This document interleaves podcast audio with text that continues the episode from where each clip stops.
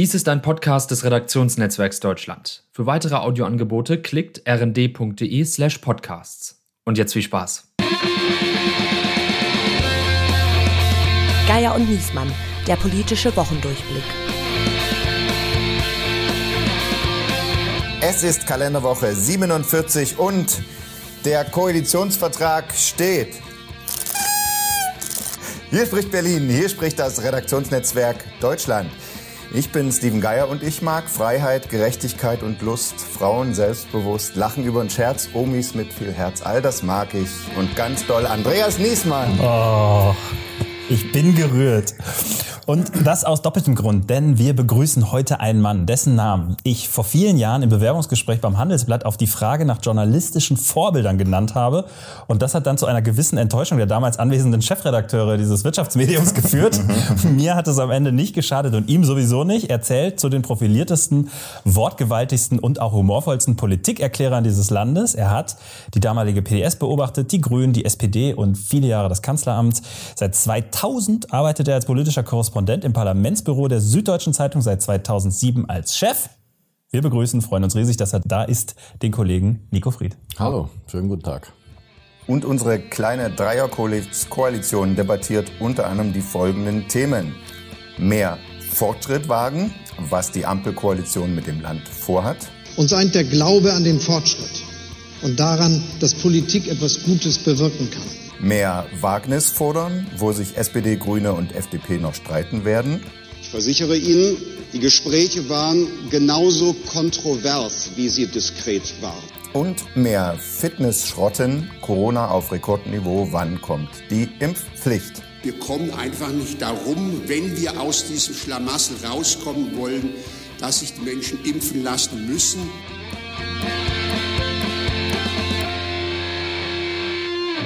Ja, äh, diese Woche am Mittwoch war der große Tag. Die Ampelkoalition hat sich vorgestellt. Die Ampel steht, hat Olaf Scholz gesagt. Äh, Nico, du hast es ja ganz genau verfolgt. Was wir uns gefragt haben, auch so im Vergleich zu anderen Koalitionsstaats, was war denn anders? Was ist das, das Neue, das Besondere an der Ampel?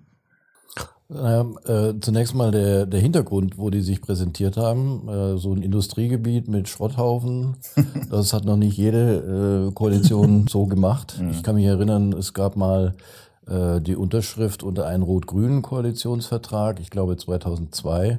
Da sind Schröder und Fischer und die anderen äh, hier in die neue Nationalgalerie gegangen und ja. Da stand da so ein großer Äh, klobiger Tisch, und dann habe ich auch geschrieben, da stand so ein großer klobiger Tisch, und dann kam mein Chef, Kurt Kister, damals, und hat gesagt, Sie wissen schon, dass das ein Tisch von Mies van der Rohe ist. Und äh, also andere haben sich da eleganter inszeniert, und gestern, das sollte wahrscheinlich auch so ein bisschen symbolisieren, ähm, äh, wir äh, übernehmen hier in schwierigen Zeiten, wir sind bereit anzupacken, ja, da hat man ja auch noch so die Geräusche gehört vom, vom Westhafen. Also es war zumindest schon mal ein anderer Auftritt. Und ansonsten finde ich von der ganzen Art her, ich habe noch nie Koalitionäre gesehen, die schlecht über ihren Koalitionsvertrag gesprochen haben am mhm. ersten Tag. Da waren viel salbungsvolle Worte dabei, und am interessantesten sicherlich diese äh, Eloge von Christian Lindner auf, ja. Ja. auf Olaf Scholz. Äh, da hätte ich welche angehabt, hätte es mir die Turnschuhe ausgezogen, die er ja nicht mehr trägt jetzt. Mhm. Er hat ja jetzt immer Sneakers getragen, aber seit gestern wieder schwarze Lackschuhe. Lindner war, das war, ist auch bei mir geblieben, war so staatstragend, ja. wie ich ihn noch nie erlebt habe. Ich ja. weiß nicht, was der an Kreide oder anderen Substanzen gefuttert hat. Also das ist der Lindner, der gesagt hat, ihm fehlt eigentlich die Fantasie, genau. mit diesen Typen ja. äh, von der S P D zu regieren. Diesen ja. Vollidioten von der S P D, wie das gehen soll. Und da ja. muss, muss man im Nachhinein sagen, das spricht nicht für den Wahlkampf von Christian Lindner, wenn jemand, der so fantasielos ist, so einen Wahlkampf dann macht äh, mit dem Ergebnis. Aber gut, äh, Wendigkeit ist eine politische Fähigkeit. Das heißt aber auch, die sind sich ziemlich sicher, dass sie das über ihre Parteitage kriegen und bei den Grünen über die, die Mit- das Mitgliedervotum, weil sonst müsstest du ja schon mal sagen, also zum Beispiel Lindner, der im Brennpunkt gefragt worden ist, äh, ob er jetzt als Finanzminister dann äh, die Klimaschutzprojekte dann knapp hält oder sowas, äh, antwortete ja, na, das ist ja eine ganz falsche Voraussetzung, als ob die F D P den Klimaschutz verhindern will, wir wollen das doch alle, was die Grünen wollen, so nach dem Motto. Äh, dann denkt doch der, das F D P, der De- Delegierte oder sowas, naja, so, aber scheinbar haben die keine Angst, dass das dass die da die Zustimmung kriegen jetzt in nächste Woche. Ne? Also bei der F D P sehe ich die, die wenigsten Probleme. Mhm. Die haben ja gestern der Vorstandsbeschluss auch mit dem Personal, was da abgesegnet wurde, der, der war ja schon da, bevor Lindner eigentlich überhaupt dort sein konnte. Ich weiß gar nicht, wie die das gemacht haben, mhm. wahrscheinlich äh, digital. ähm, äh, bei der S P D sehe ich auch kein Problem und bei den Grünen, das gehört da auch ein bisschen mit zur Folklore, ja, dass jetzt da die grüne Jugend sagt und dies und jenes. Aber Robert Habeck wird das mit wunderbaren Worten erklären, warum jetzt der, Braun, der, der, der Kohleausstieg doch schon zwanzig dreißig kommt und was das mit äh, dem Emissionspreis äh, zu tun hat und so weiter. Das, das wird schon laufen. Apropos wunderbare Worte. Wir haben dann gestern ja als erstes mal so den... Ähm Nein, nicht die erste Rede des Kanzlers Scholz, das wäre jetzt vielleicht noch so ein bisschen, aber so sagen wir mal doch die erste Rede, wo jetzt irgendwie klar wird, er wird's. Wie hast du es äh, empfunden? Also ich persönlich sage ja, ich, Scholz war nie so ein Riesenredner, aber der Auftritt gestern hat mich jetzt auch nicht äh, in der Überzeugung gestärkt, dass das noch werden könnte. Also, ja, das, äh, das ist so, ja. Also er war nie einer und er wird auch nie einer. Also da müssen wir jetzt fairerweise sagen, wir haben bei Angela Merkel auch sechzehn Jahre drauf gewartet, mhm. ob da mal eine, eine wirklich mitreißende Rede kommt. Das war nicht der Fall. Auch wenn manche Reden nicht so schlecht waren, wie, äh, wie, wie sie vielleicht in Erinnerung geblieben sind. Ja, das ist ein Riesenproblem bei Olaf Scholz. Also ich habe gestern auch bei dem Auftritt und auch dann abends im Fernsehen bei den verschiedenen Interviews, die er gegeben hat, habe ich gedacht, es ist schon erstaunlich, was er im Wahlkampf geleistet hat, insofern, als er da so einen lockeren Eindruck mhm. gemacht hat. Ne? Ähm, und da, jetzt ist total totaler Rückfall wieder in den alten Scholz. Ja? Und ähm, jetzt muss man ihm zugestehen, die, die Situation, in der er jetzt Bundeskanzler wird, ist auch irre schwer. Ja? Ja. Das muss man fairerweise sagen. Also du hast die erste Krise, wächst dir schon über den Kopf, bevor du überhaupt im Kanzleramt eingezogen bist. Und trotzdem, ich, ich habe immer das Gefühl, er hat auch gar nicht den Ehrgeiz, irgendwie die Leute mitzureißen. Ja? Er muss sie ja gar nicht mitreißen, aber er muss sie so ein bisschen empathisch mal ansprechen. Und was mich immer so ein bisschen wundert, es gibt ja dieses geflügelte Wort, das hatte, ich weiß gar nicht mehr, in welchem Zusammenhang er das mal gesagt hat, wer bei mir politische Führung bestellt, der bekommt sie auch. Ich glaube, in Bezug auf die Hamburger S P D oder was. Mhm. Und äh, das hat der Lindner hat das auch wieder aufgenommen. Gestern hat gesagt, wir haben ja eine politische Führungsfigur kennengelernt jetzt. So. Mhm. Aber nach draußen strahlt er das ja einfach original nie aus. Ne? Also so diese klassische Leadership oder ich mache eine Ansage oder reiß die Leute mit oder bewegt es das. Mhm. Nur für dieses Foto, wo er irgendwo nichts gezeigt hat für die Fotografen. Ja. Ne? Das war der einzige. Ja, also er muss das alles, entweder er muss ja das alles nach intern machen oder es mhm. ist eine große Scharade. Das glaube ich nicht. Also, aber also ich, ich würde dir recht geben, insofern, dass äh, Scholz immer in der Lage ist, so große Ziele zu formulieren. Ja, die, die haben auch immer was äh, mit, mit Zahlen dann zu tun. Also ich erinnere mich, dass er äh, als Arbeitsminister gesagt hat, wir wollen die beste Arbeitsvermittlung der Welt aufbauen. Ja, ich meine, da, da, in dem Zustand, in dem die Bundesagentur damals war, war das schon ein großes Ziel. Ähm, Und jetzt äh, spricht er ja immer vom Umbau der Industriegesellschaft, dem größten Umbau der letzten zweihundert Jahre so ungefähr. Ja. Also dieses, wenn man das eine Vision nennen will, will okay. Und äh, das, ich glaube, es ist auch richtig gesetzt. Das ist natürlich die größte Herausforderung. Aber ähm, die, die Kleinteiligkeit fängt halt jetzt erst an. Da muss man mhm, jetzt mal sehen, wie was dann da wirklich bei rumkommt. Und das erste Jahr wird ganz wichtig sein, auch für die Art des Umgangs dann innerhalb der Koalition. Damit ist das Stichwort genannt und wir gucken auf das Kleinteilige im Programmhinweis. So, eins ist klar, hundertsiebenundsiebzig Seiten Koalitionsvertrag, die werden wir jetzt hier zu dritt nicht in fünf Minuten durchgehen können.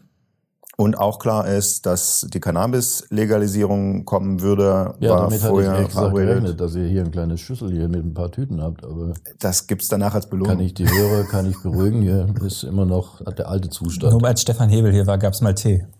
Ja. Das stimmt wirklich. Wir haben aber nichts gemerkt, glaube ich. Ähm, also genau. Und Mindestlohn war auch klar und so ein paar Sachen waren klar. Aber deswegen würde ich euch mal fragen, nach den hundertsiebenundsiebzig Seiten lesen, was hat euch denn darin überrascht? Willst du anfangen? Ähm, ja, ich fand überraschend, also es mag daran liegen, dass ich in der Debatte nicht so drin war, aber dass der Paragraph zweihundertneunzehn a jetzt so äh, sang- und klanglos gestrichen wird, fand ich, also fand ich überraschend, auch gut, also fand ich positiv, irgendwie schönes Aufbruchssignal. Überraschend war für mich auch, dass ähm, der Verkehr, das Verkehrsministerium nicht an die Grünen geht. Da hätte ich äh, einiges drauf gewettet. Also Verhandlungs, äh, Verhandlungsziel der F D P erfüllt, würde ich sagen, an der Stelle. Und äh, ja, also dass es, dass es man ein Bauministerium wieder als eigenständiges Haus aufstellen würde, das hatte man schon mal irgendwie vorher gehört oder vermutet. Aber dass man es dann jetzt tatsächlich macht, ist zumindest auch nochmal mhm. irgendwie, wenn man es dann so schwarz auf weiß sieht, auch nochmal eine kleine Überraschung für mich gewesen jedenfalls. Also mich hat, da kann ich direkt anknüpfen, mich hat überrascht, dass dieses Heimat, was Horst Seehofer eingeführt hat, das bleibt im ja, Innenministerium. Ja, ja, wo man ja so gesagt genau. hat, das ist so ein typisches C S U-Ding gewesen, aber die Abteilung, ja. von der man eigentlich vier Jahre lang nicht so wahnsinnig viel gehört hat, um es mal vorsichtig zu formulieren, ähm, das, die darf jetzt einfach weitermachen. Du musst mal kurz für unsere Stammhörer sagen, der Steven Geier hat in der letzten Folge noch erzählt, das ist auf jeden Fall weg, hat er gehört, aus ganz sicherer Quelle. Echt, das sind die, das sind die Leute, die gesagt haben, aus Özdemir wird nichts mehr. So, das ist das eine. Was ich auch überraschend fand, war, ähm, dass die S P D Innen- und Verteidigung bekommen hat, zwei echt harte äh, Ressorts, wo, wo ich auch sehr gespannt bin, kommen wir vielleicht noch drauf, wer die, mhm. ähm, wer die bekommen wird. Ähm, und ich fand interessant, das hatte ich ehrlich gesagt beim Flöhen überlesen, aber dann machte mich meine Kollegin Kerstin Gammelin darauf aufmerksam, dass äh, manche Formulierung gerade im Finanzbereich doch recht weich ist. Beispiel, was äh, Europa angeht. Ähm, äh, da geht es ja um die künftige äh, Finanzierung, auch ob diese Schuldenfinanzierung möglicherweise nicht nur ein Ausnahmefall war jetzt für den Corona-Wiederaufbau, sondern ob das möglicherweise eine Methode in der E U auch für die Zukunft sein äh, könnte, was die Franzosen sehr gerne wollen. Und da hat die F D P offensichtlich kein knallhartes Nein reinverhandelt. Also das, solche, mhm. solche Punkte fand ich dann doch auch ganz interessant. Und Klima, das große Thema. Scholz wollte Klimakanzler werden. Die Grünen, ähm, das ist ihr, ihr großes Ding, die wollten ja ein Vetorecht, ein Klimaminister mit Vetorecht und so weiter. Ähm, natürlich Fridays ist unzufrieden mit dem Koalitionsvertrag. Aber wenn man einen Schritt zurücktritt, es ist schon viel drin, finde ich. Also ähm, klar, man kann am Ende immer die Frage stellen, reicht das jetzt und wird's auch alles umgesetzt? Und äh, am Klima steckt der Teufel natürlich total im Detail. Also du, jeder weiß, du musst diesen äh, Ökostromausbau jetzt brutal vorantreiben, massiv da die äh, Zahlen erhöhen. Ähm, da steht ja jetzt ja drin, ne? Bürokratieerleichterungen, ne? An diese Vergabegeschichten ranzugehen. Das ist ja auch eine, eine monströse mhm. Verwaltungsreform, die da drin steckt im mhm. Kleingedruckten, die äh, wahnsinnig unsexy ist, aber um die es da am Ende gehen wird, wenn man da wirklich vorankommen will. Und auch so was Konkretes wie Solardachpflicht tatsächlich für gewerbliche Neubauten, ja. und irgendwie bei Privaten soll es möglichst die Regel, das ist wahrscheinlich vage, aber wenn das kommt, ja. alles was neu gebaut wird. achtzig Prozent erneuerbare Energien bis zwanzig dreißig, mein lieber Schwan.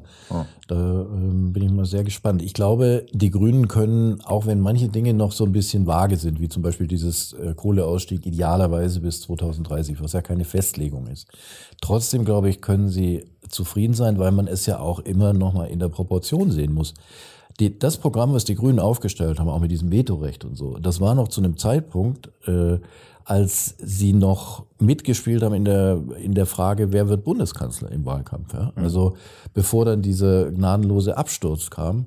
Und jetzt sind sie ein mittelgroßer Koalitionspartner und haben, glaube ich, neben den Einzelheiten, die sie reinverhandelt haben, immerhin erreicht, dass S P D und F D P, wir haben gerade schon drüber gesprochen, dass ja auch Lindner das jetzt sagt, wir sind auch für, für Klimaschutz und so, dass, dass die sich schon als eine Klimaschutzregierung verstehen, bei allen Schwierigkeiten, die es da im Detail noch geben wird. Aber dass dieses Thema so eigentlich an erster Stelle äh, steht für eine Regierung, das, das haben die Grünen bewirkt, klar. Und Klimacheck gibt's ja jetzt. Also das ist jetzt nicht genau. ein Vetorecht, aber zumindest irgendwie eine Form. Ja, das ist ein bisschen kompliziert. Also mhm. man muss äh, sozusagen begründen, man muss aufdröseln, was ein Gesetz fürs Klima bedeutet und dann begründen, warum es trotzdem notwendig ist oder was man noch machen kann. Ja, okay. Ehrlich gesagt, das ist etwas, was heute in jeder Gesetzesbegründung mehr oder weniger auch schon drinsteht. Nicht jetzt speziell zum Klima, aber ja. Ähm, wobei wir ja eigentlich auch in der Geschäftsordnung der Bundesregierung ja sowieso immer haben, dass einstimmig abgestimmt wird. Also ne, und deswegen ja. konnte auch in der Vergangenheit ja immer viele Gesetze auch aufgehalten werden. Also, so ein, das, also laut Verfassung. Also das ist Symbolik. Naja, laut okay. Verfassung hat ja nicht jeder Minister ein Veto. Ich glaube, der Finanzminister hat tatsächlich eins, was festgelegt ist, ähm, die anderen nicht. Aber de facto in, in, in, im operativen Handeln haben sie es ja durchaus immer gehabt, auch mhm. ähm, weil halt nichts ins Kabinett kommt, was nicht geeint ist vorher. Ne? Dann sag doch mal schnell, Scholz hatte vor den Koalitionsverhandlungen gesagt, äh, der neue Geist soll sein, am Ende der vier Jahre muss jeder was, einen Erfolg vorweisen können oder mehrere. Äh, jeder muss dazu gewinnen können. Äh, was ist das dann bei der S P D und was, äh, fangen wir mit S P D an? Also die S P D könnte als Erfolg verbuchen, wenn äh, zweitausend, welches Jahr ist denn das dann? zweitausendfünfundzwanzig, ne? Meine Güte, bin ja. kurz vor der Rente. zweitausendfünfundzwanzig ähm, niemand mehr von den, die S P D assoziiert mit den Hartz-Reformen. Mhm. Ja, also wenn Mindestlohn durchgesetzt ist, wenn das Bürgergeld vernünftig gemacht wird, das ist übrigens ein Punkt, da steht eigentlich gar nichts drin. Mhm. Da steht nur Bürgergeld und wie das aussehen soll, weiß niemand. Kindergrundsicherung, auch sowas, äh, steht drin, aber dann die Höhe muss noch definiert werden, sprich das Existenzminimum muss noch definiert werden, ist auch sehr vage, wird es auch viel Streit geben. Aber wenn diese Dinge vernünftig umgesetzt sind und die, die Leute das Gefühl haben, jetzt wird auch für sozial Schwache, wie man immer so sagt, wirklich ernsthaft wieder was getan, dann, dann hat die S P D da einen riesen Pfund. Grüne, klar, Klimaschutz, das muss spürbar werden. Ähm, und äh, bei der F D P, äh, da, da kann ich nur sagen, wenn der, wenn der Lindner diese vier Jahre im Finanzministerium überlebt, wo ich, wo ich glaube ich gar keine Vorstellung habe, was das für ein Apparat ist. Ne? Und also Leute, die sich da auskennen, die sagen, wenn der mal die erste ECOFIN-Sitzung in Brüssel hinter sich hat, dann wird er es bereuen, dass er dieses Amt unbedingt wollte. Lange Rede, kurzer Sinn, mhm. wenn er das schafft, vier Jahre lang und dabei die F D P nicht völlig untergeht, dann hat er schon viel erreicht. Mhm. Ja, und Corona nicht zu vergessen, ne? Da kommen wir gleich auch nochmal zu. Mhm. Deswegen würde ich sagen, jetzt noch ein schneller Blick in die Personalabteilung. sechzehn Ministerien wird es in der neuen Bundesregierung geben, zusätzlich zum Kanzler. Das ist eine, ein Ressort mehr als in der Großen Koalition, weil es ein eigenes Bauministerium geben soll. Und wir wissen auch schon, die S P D wird zusätzlich zum Kanzler sechs Kabinettsposten oder sechs Minister, Ministerinnen stellen, die Grünen fünf und die F D P vier. Jetzt, äh, die S P D hält das noch offen bis nach ihrem Parteitag. Äh, bei F D P und Grünen wissen wir das schon. Äh, ich würde mal anfangen, die, das, die, die Wette von Robert Habeck auf den zweiten Platz bei den Bundestagswahlen äh, zahlt sich jetzt aus für ihn. Er wird Vizekanzler. Also wir erinnern uns, es gab ja die Absprache. Inzwischen ist es bestätigt, auch von Frau Baerbock. Ähm, Wenn sie, wenn die Grünen die Wahl gewinnen, wird sie Kanzlerin. Wenn sie nicht gewinnen, wird Robert Habeck Vizekanzler. So kommt das jetzt. Und offenbar wird er dann auch Chef des Klimaministeriums und Wirtschaftsministeriums, was zusammengelegt wird. Interessant auch, Annalena Baerbock wird Außenministerin und ihr schwebt eine feministische Außenpolitik vor. Da hat die F D P allerdings gesagt, das kommt uns nur auf englischen Koalitionsvertrag. Da steht jetzt Feminist Foreign Policy. Äh, ja, und sonst die Grünen. Ja, bei den Grünen finde ich es einfach interessant, dass sie so wenig harte Ministerien haben. Klima und Wirtschaft, okay. Außen muss sich zeigen, aber in der Vergangenheit war ja die Regel, dass, dass die Außenpolitik halt im Kanzleramt gemacht wird. Mhm. Das wird unter Olaf Scholz auch nicht viel anders sein. Und dann haben sie Umwelt und was noch? Landwirtschaft, ja, wichtig, aber jetzt nicht unbedingt die Themen, mit denen man berühmt wird. Ne? Nee, das ist so ein bisschen ja alles klassische grüne Ressorts auch. Ne? Also ich finde es auch schwer verständlich, dass die Grünen auf Verkehr verzichtet haben. Ähm, ich war nicht dabei bei den Verhandlungen, wie es dazu gekommen ist, aber ja, das, ja. Äh, es wird ja der bisherige Generalsekretär der F D P, Herr genau. Wissing, werden und Digitales.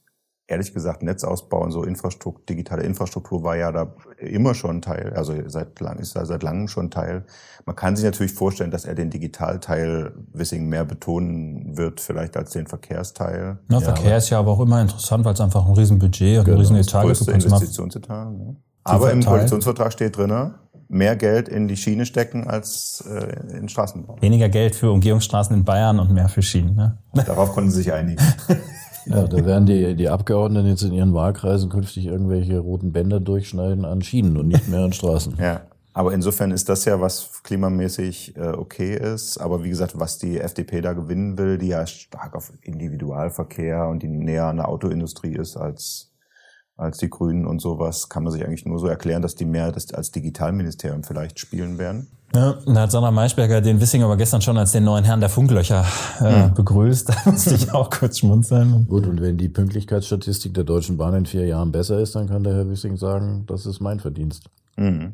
Justizminister wird Marco Buschmann. Das ist irgendwie einer der beiden F D P-Leute, die man jetzt immer gesehen hat. Enger Lindner-Vertrauter, muss man sagen, ne? Ist da mhm. belohnt worden. Aber wahrscheinlich am Ende auch der... Insgesamt die Kabinettsposten. Ne? Lindner geht's, wie man ja sieht, nach Loyalität. Ne? Kennt jemand die künftige Bildungs- und Forschungsministerin Bettina Stark-Watzinger? Ich glaube, die kennen wir alle nur, weil äh, Lindner sie in seiner Verzweiflung, dass er zu wenig Frauen hatte, damals ins Präsidium geholt hat, was bitte nichts gegen Frau Stark-Watzinger heißen soll. Ich kenne sie einfach nicht. Ähm, ich finde es interessant, dass Bildung und Forschung jetzt mal wieder von der Ministerin geführt wird, die äh, da, glaube ich, wirklich Ahnung hat, die zwei Forschungseinrichtungen wohl geleitet. Das kann der Sache nicht schaden. Ja. Also mhm. Wir wissen ja alle, es ist immer das Problem, Bildung ist eigentlich Ländersache, das wollen die sich auch nicht nehmen lassen. Äh, da hat es ein Bundesminister oder Bundesministerin immer nicht leicht, aber im Forschungsbereich ist natürlich schon richtig Musik. Ne? Mhm. Ja, und über Lindner haben wir ja schon gesprochen. Was jetzt natürlich interessant wird, die Ansage der S P D, das Kabinett soll in seiner Gesamtheit, das war ja lange diskutiert worden, was heißt eigentlich das Paritätsversprechen von Olaf Scholz? Und jetzt habe ich es gestern nochmal sehr deutlich klargestellt, in seiner Gesamtheit paritätisch sein. Mhm. Das heißt, die Sozialdemokratie gleicht aus, was die anderen versaubeuten. Ja, ja. Und die F D P, F D P ist schon mal drei zu eins. Ja. Trotzdem ist diese Paritätsfrage natürlich unheimlich interessant, auch für die Frage, ob Scholz jetzt eigentlich Lauterbach zum Gesundheitsminister macht. Denn wenn er sagt, ich brauche Parität, Karl, tut mir leid, ja, dann muss ich jetzt doch die Frau Köpping aus Sachsen nehmen. Äh, ich hätte dich gern genommen, aber bist halt ein Mann. Das könnte nochmal anders kommen, wenn ähm, er die Staatsminister mitzählt und diese Posten hauptsächlich an Frauen gehen. Dann könnte neben Scholz, Wolfgang Schmidt und Hubertus Heil, sind ja schon drei Männer, könnte ja dann noch einer dazu, aber es wird immer noch schwierig, weil die S P D eben die F D P ausgleichen muss. Genau, also wir suchen, die Männer sind genannt, wir suchen eine Bauministerin, eine Innenministerin, das dürfte wohl Frau Lambrecht werden, bisherige Justizministerin. Ich glaube es ganz ehrlich, ich glaube es erst, ja? wenn es soweit ist. Okay. Ich, glaub, ich weiß, dass es da aus Hessen auch Widerstand gibt, weil ja. man sagt, die wollte eigentlich weg, hat im Wahlkampf keinen Strich gemacht und jetzt, wo es wieder Posten gibt, hat sie sich wieder gemeldet. Ja, ich aber finde sehr ja präsent. Auch, wenn man Frau Lambrecht schon unbedingt im Kabinett haben will, dann wäre sie auch eine gute Verteidigungsministerin, die ist nämlich ganz schön, hat ganz schön Zug. Hm. Und stimmt. das das stimmt. So, ja, ja und, okay, ähm, gut. Genau, Verteidigungsministerin wird noch besucht, Gesundheitsministerin ja. und Entwicklungsministerin. Ich glaube, das letzte könnte wahrscheinlich Frau Schulze machen, die bisherige Umweltministerin. Könnte auch Bau machen. Könnte auch Bau, genau, Bau ist ja bis jetzt. Wird eigentlich auch eher für Bau gehandelt, glaube ich. Ja. Mhm. Das sollte man nicht unterschätzen, Bau. Also da hängt ja diese ganze Mieten- und Wohnungsfrage mit dran und auch das Versprechen vierhunderttausend Wohnungen pro Jahr. Also da kann man sich schon profilieren. Das ist jetzt Frau Schulze im Umweltministerium mäßig geglückt, würde ich sagen. Aber wenn sich der Wohnungsmarkt entspannt in vier Jahren, hat sie was vorzuweisen. Jetzt wird bei Verteidigung ja Simtje Möller gehandelt. Das ist eine der Sprecherinnen des Seeheimer Kreises, recht junge Abgeordnete, aber sie ist, also das wäre schon zu Wagnis, zu früh. Ja, ja. Eva Högel für eine Option, kann man das machen? Eine Option, klar. Äh, auch jetzt, weil sie Erfahrung hat äh, als Wehrbeauftragte. Andererseits sieht es auch nicht so wahnsinnig gut aus, ne? Wenn du äh, Erst, also mhm. sie hatte mit der Bundeswehr eigentlich nichts zu tun, dann wurde sie Wehrbeauftragte. Das ist ja eigentlich eine Position, in der du äh, vor allem die Rechte und Interessen der mhm. äh, Soldaten vertrittst und dann wechselt sie quasi auf die andere Seite. Das ist so ein bisschen, als wenn du vom Betriebsrat äh, zum C E O so, wirst, genau. Das ist blöd, ne? Ja. Genau. Also alles machbar, aber ich, irgendwie kann ich es also, mir nicht so recht vorstellen. Ich merke schon, du bist, äh, du sagst Lambrecht. Lambrecht. Ja. Ich hab, Lambrecht für die Truppe. Ich. aber, aber, okay, und das, aber was noch ein krasseres Krisenministerium ja zurzeit ist, ist natürlich Gesundheit. Und wenn da eine Frau, ich meine, das muss man eine Frau finden, die da bereit ist, da reinzuspringen. Das ist ja wirklich ein. Ja, aber sagt ihr doch mal, wollen wir denn Karl Lauterbach als Gesundheitsminister, ja oder nein? Zu welcher, zu welcher Truppe gehören wir? Ja, keiner will es sagen. Ja, na, ne? Weil meine, wir irgendwie äh, alle denken, klar ist er qualifiziert, aber ist er nicht wirklich vor allen Dingen eine Talkshow-Figur und eine, eine, eine Medienfigur? Sagen wir. Gut, also aber der ich, kann das, fachlich kann der das doch. Das, ja, fachlich hat er das, das voll Jahrzehnte meine, gemacht. Das dürfen wir ja nicht vergessen, er hat ja nicht nur Corona gemacht, er hat Bücher geschrieben über Klassenmedizin Eben. und so. Das hast du auch er vorher kennt schon sich da unheimlich gut aus, hat, hat Papiere zur Bürgerversicherung geschrieben. Aber das ist natürlich oft auch ein Problem, wenn du so äh, im Wald bist, ja?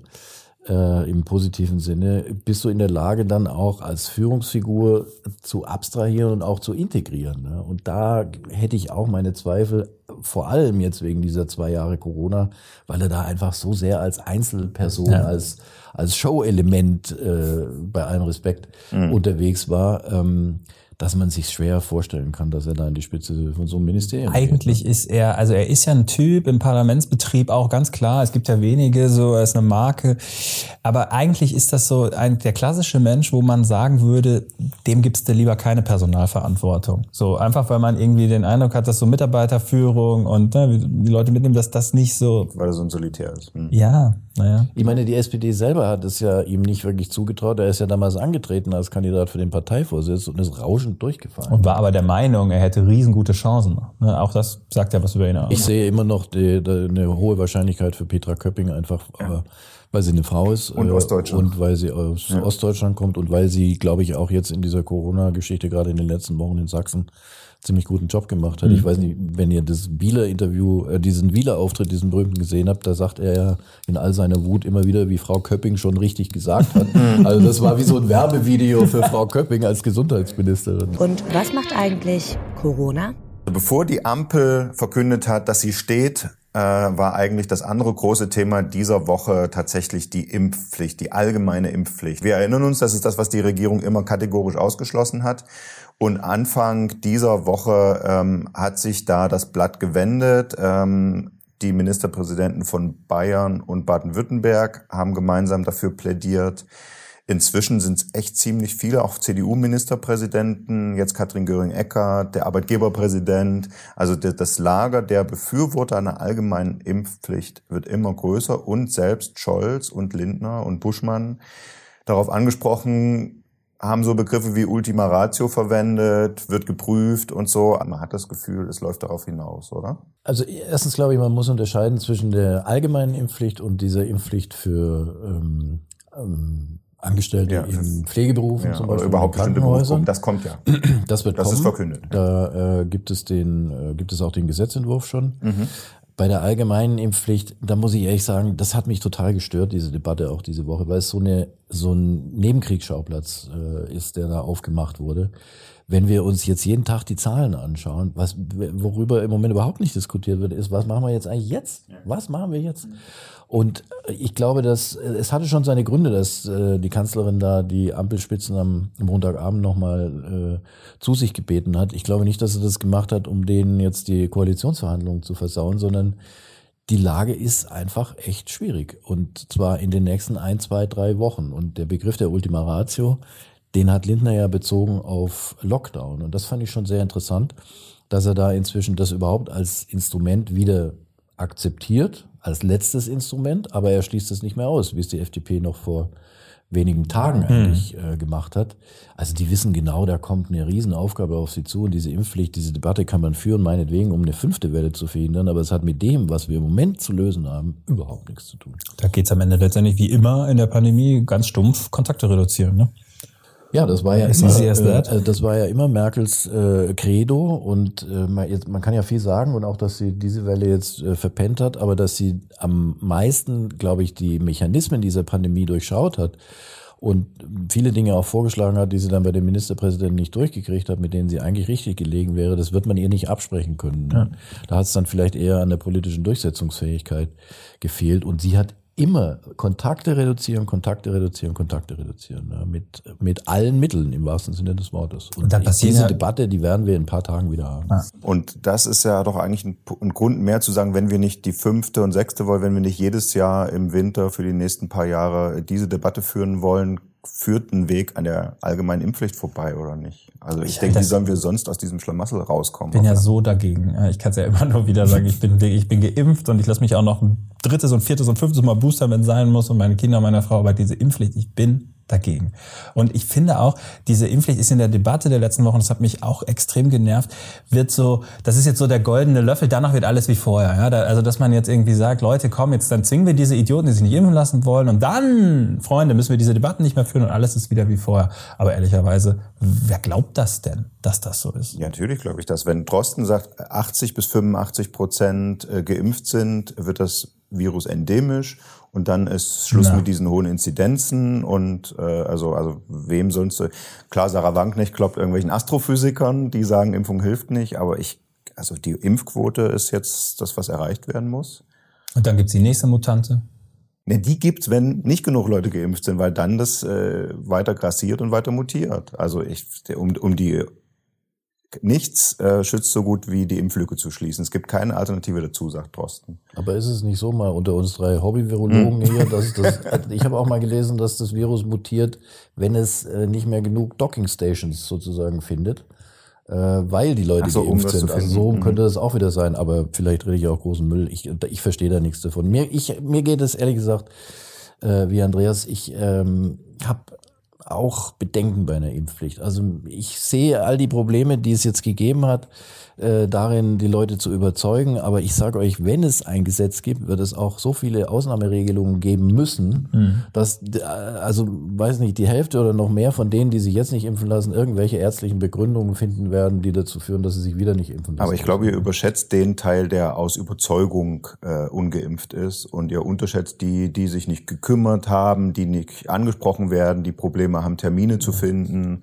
Äh, anekdotisch höre ich das immer wieder. Das ist, ach ja, habe mich noch nicht so gekümmert. Ich höre auch, dass in Sachsen immer noch Probleme bei solchen äh, Impfzentren-Terminen, es ging zwar mehr um Booster, aber dass die das immer noch nicht richtig geregelt kriegen. Ich meine, in anderen Ländern kriegt einfach jeder seinen Termin mit der Post, und selbst wenn es nicht Pflicht ist, kommt man dann dahin.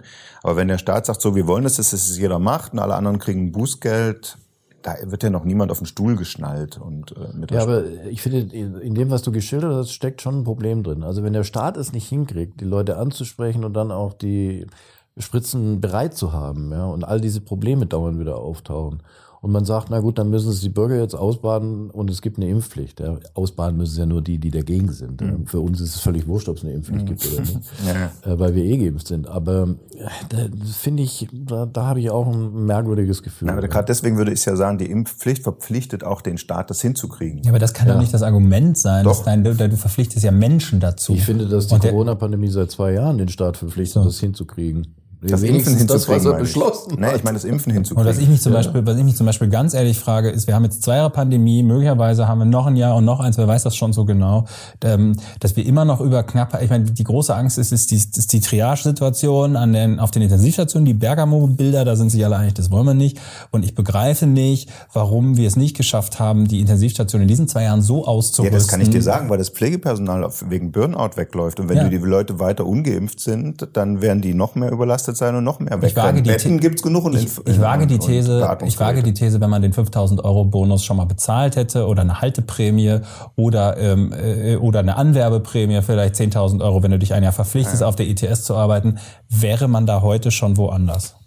Auch. Aber ich finde, das eine schließt das andere nicht aus. Das Thema wird uns leider erhalten bleiben, aber damit wir nicht immer über denselben Kram reden müssen, haben wir uns noch was Neues ausgedacht.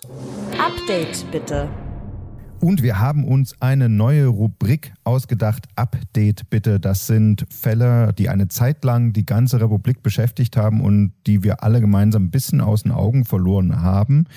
Und beim ersten Fall gibt es einen interessanten Anlass, nämlich der aktuelle Otto-Brenner-Preis für kritischen Journalismus ist vergeben worden an den Kollegen Pitt von Bebenburg. Herzlich willkommen. Hallo. Er ist bei der Frankfurter Rundschau der Hessen-Korrespondent und hat äh, mitgewirkt an der Aufdeckung des Ausmaßes des Skandals N S U zwei Punkt null. Wir erinnern uns, das waren diese äh, Morddrohungen, die deutsche Rechtsextremisten zwischen August zweitausendachtzehn und dem März dieses Jahres anonym verschickt haben. Zuerst äh, an die Opferanwältin vom N S U-Prozess Seda Başay Yıldız. Und wie sich dann rausstellte, auch durch Pitts Berichterstattung, die Daten stammten oft genug von Polizeirechnern. Das Letzte, was wir Neues dazu gehört haben, es gibt eine Verhaftung, es gibt eine Anklage. Pitt, erklär doch mal, ist damit der, der ganze Skandal jetzt äh, kurz vor seiner Aufklärung? Der hessische Innenminister hätte gerne, dass es damit abgehakt ist, aber es sind noch viel zu viele Fragen offen. Was ihn erleichtert hat, ist, dass die Staatsanwaltschaft zu dem Schluss kommt, die Polizisten, Polizistinnen, von deren Polizeirechnern die Daten äh, abgerufen wurden, die dann in diesen wirklich rassistischen, widerwärtigen, auch nationalsozialistischen Drohschreiben verwendet wurden, ähm, die sind nicht sozusagen aus rechtsextremen Motiven von diesen Beamten abgerufen worden, sondern weil sie getäuscht wurden von dem Tatverdächtigen. Ähm, Aber auch das ist ja nun ein Skandal, wenn Daten, die geheim sein sollten, zum Beispiel Daten über eine Tochter, die dann angedroht bekommt, sie werde abgeschlachtet, wenn die Daten einfach rausgerückt werden, als würde man bei der Telefonauskunft anrufen. Das waren ja Verdachtsfälle, dass da Polizisten rechtsradikale Motive hätten. Sind die alle bis auf den einen Fall abgeräumt? Ausgeschlossen ist es natürlich nicht. Die Polizei sieht die nicht bestätigt durch ihre Ermittlungen oder die Staatsanwaltschaft. Ähm, interessant ist aber, dass überhaupt erst durch den N S U zwei Punkt null Skandal und durch die Ermittlungen rechtsextreme Chats bei der hessischen Polizei aufgeflogen sind, sozusagen als Nebeneffekt dieser Durchsuchungen bei den Polizisten auf dem ersten Revier in Frankfurt, wo die Daten von Başay Yıldız abgegriffen worden sind. Da wurden also die Mobiltelefone und Computer der verdächtigen Polizisten durchsucht und man stieß auf rechtsextreme Chats. Das heißt, auch unabhängig davon, ob jetzt Daten für diese Bedrohung aus rechtsextremen Motiven von den Polizistinnen abgefragt wurden, ist es auf jeden Fall so, dass es da ein rechtsextremes Netzwerk gab. Dass hunderte Polizisten an diesen Chatgruppen beteiligt waren, kein einziger hat jemals gesagt, das ist mir aber unangenehm, was ihr da macht, ich gehe da lieber raus. Kein einziger ist jemals zum Dienstvorgesetzten gegangen und hat gesagt, jetzt ist aber Schluss hiermit. Niemand hat sich empört oder dagegen gewandt, was die Kolleginnen und Kollegen gemacht haben. Und dass dieser Chorgeist und diese rechtsextremen Chats aufgeflogen sind, ist eben letztlich dem Zufall der Ermittlungen bei N S U zwei Punkt null zu verdanken. Hm. So, jetzt gibt es die Anklage gegen den einen Tatverdächtigen. Hast du die Hoffnung, dass sich im Zuge dieses Verfahrens der ganze Fall, der ganze Skandal aufhellen lässt? Ja, wie so oft fällt die juristische Aufklärung und die Gerechtigkeit oder die Frage, ob den Opfern gerecht wird, weit auseinander. Ich habe da keine große Hoffnung, dass die da befriedigende Antworten bekommen, wie sie ja im Laufe der Ermittlungen auch nie befriedigende Antworten bekommen haben. Idil Baida hat von mir erfahren, dass es eine illegale Polizeiabfrage in ihrem Fall gegeben hat. Nicht von der Polizei oder von dem Innenminister. Überhaupt ist mit den Opfern in diesem Zusammenhang, mit den Betroffenen, das waren praktisch alles Frauen, prominente, politisch aktive Frauen, wurde skandalös umgegangen. Und auch das ist was, was der Innenminister sich anlasten muss. Okay, ich glaube, wir werden alle gemeinsam diesen Prozess äh, genau verfolgen und auch genau verfolgen müssen. Und für den Moment vielen Dank an Pitt von Bebenburg und herzlichen Glückwunsch zum Otto-Brenner-Preis. Vielen Dank, ich danke dir, Steven. Und damit sind wir schon am Ende dieser historischen Woche angekommen. Wir danken allen fürs Zuhören, wir danken Regie und Technik und wir danken dem Audioteam. Und ganz besonders danken wir Nico Fried von der Süddeutschen Zeitung. Ich habe zu danken, war mir ein Vergnügen. Danke. Danke auch allen fürs Zuhören. Kommen Sie nächste Woche wieder und bringen Sie einen mit. Also bitte weiterempfehlen. Werden Sie Influencer, werden Sie Multiplikator. Wir freuen uns. Bis dann. Tschüss. Ciao. So, jetzt machen wir die Tüte an.